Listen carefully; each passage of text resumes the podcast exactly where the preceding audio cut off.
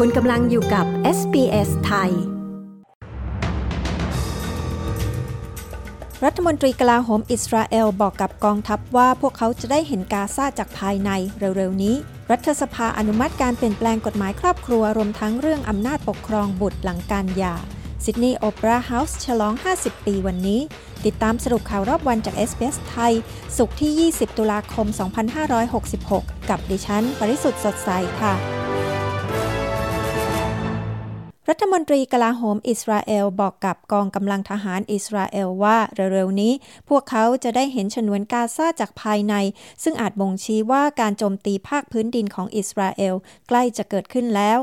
รัฐมนตรีกลาโหมยูอัฟกาลันบอกกับทหารกองกำลังป้องกันอิสราเอลที่ประจำการใกล้ฉนวนกาซาเมื่อวันพระหัสบดี ขณะที่นายกรัฐมนตรีเบนจามินเนทันยาฮูของอิสราเอล บอกกับกองทหารที่พรมแดนว่า อิสราเอลจะโจมตีอย่างรุนแรงต่อกลุ่มฮามาส เลขาธิการใหญ่องค์การสหประชาชาติ อันโตนิโอ กูเทเรส เรียกร้องให้มีการหยุดยิงเพื่อมนุษยธรรมเป็นเวลาสองสัปดาห์ เพื่ออำนวยความสะดวกให้ชาวปาเลสไตน์ในกาซาได้เข้าถึงเชื้อเพลิง น้ำอาหารและยารักษาโรค หน่วยงานสหประชาชาติเพื่อผู้ลี้ภัยชาวปาเลสไตน์ประเมินว่า มีผู้คนมากกว่า 1 ล้านคน จากประชากรทั้งหมด 2.3 ล้านคนในฉนวนกาซาต้องกลายเป็นผู้พลัดถิ่น นับตั้งแต่การโจมตีทางอากาศของอิสราเอลเริ่มขึ้น ขณะที่สเสบียงอาหารและสิ่งจำเป็นก็ลดน้อยลง ทั่วพื้นที่ฉนวนกาซาซึ่งกำลังถูกปิดล้อม การเปลี่ยนแปลงด้านกฎหมายครอบครัวที่ผ่านการอนุมัติจากรัฐสภาสหพันธรัฐออสเตรเลีย จะทำให้พ่อแม่ที่แยกทางกันดำเนินการตามระบบกฎหมายได้ง่ายขึ้น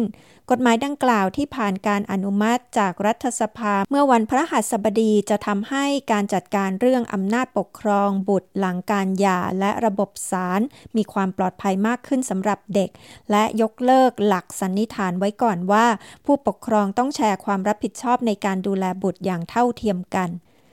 ซิดนีย์โอเปร่าเฮาส์มีอายุครบ 50 ปีในวันนี้ 20 ตุลาคม โดยคาดว่าจะมีผู้คน 37,000 คนมาชมภายในอาคารที่มีชื่อเสียงที่สุดแห่งหนึ่งของออสเตรเลียในวันนี้ ซึ่งเป็นวันที่มีการเปิดให้ประชาชนเยี่ยมชมได้อย่างเต็มรูปแบบครั้งแรกในรอบ 8 ปี และจะเปิดให้ประชาชนได้เยี่ยมชมอย่างเต็มรูปแบบอย่างต่อเนื่องต่อไป สุดสัปดาห์นี้ ทั้งนี้ซิดนีย์โอเปร่าเฮาส์ได้ก่อสร้างเสร็จสิ้นในปีคริสตศักราช 1973 โดยเป็นการออกแบบของเยิร์น อุตซอน สถาปนิกชาวเดนมาร์ก ที่ชนะการประกวดออกแบบซิดนีย์โอเปร่าเฮาส์ในปีคริสตศักราช 1956ทั้งหมดนี้คือสรุปข่าวรอบวันจาก SBS ไทย ศุกร์ที่ 20 ตุลาคม พุทธศักราช 2566 ดิฉัน ปริสุทธ์สดใส รายงานค่ะ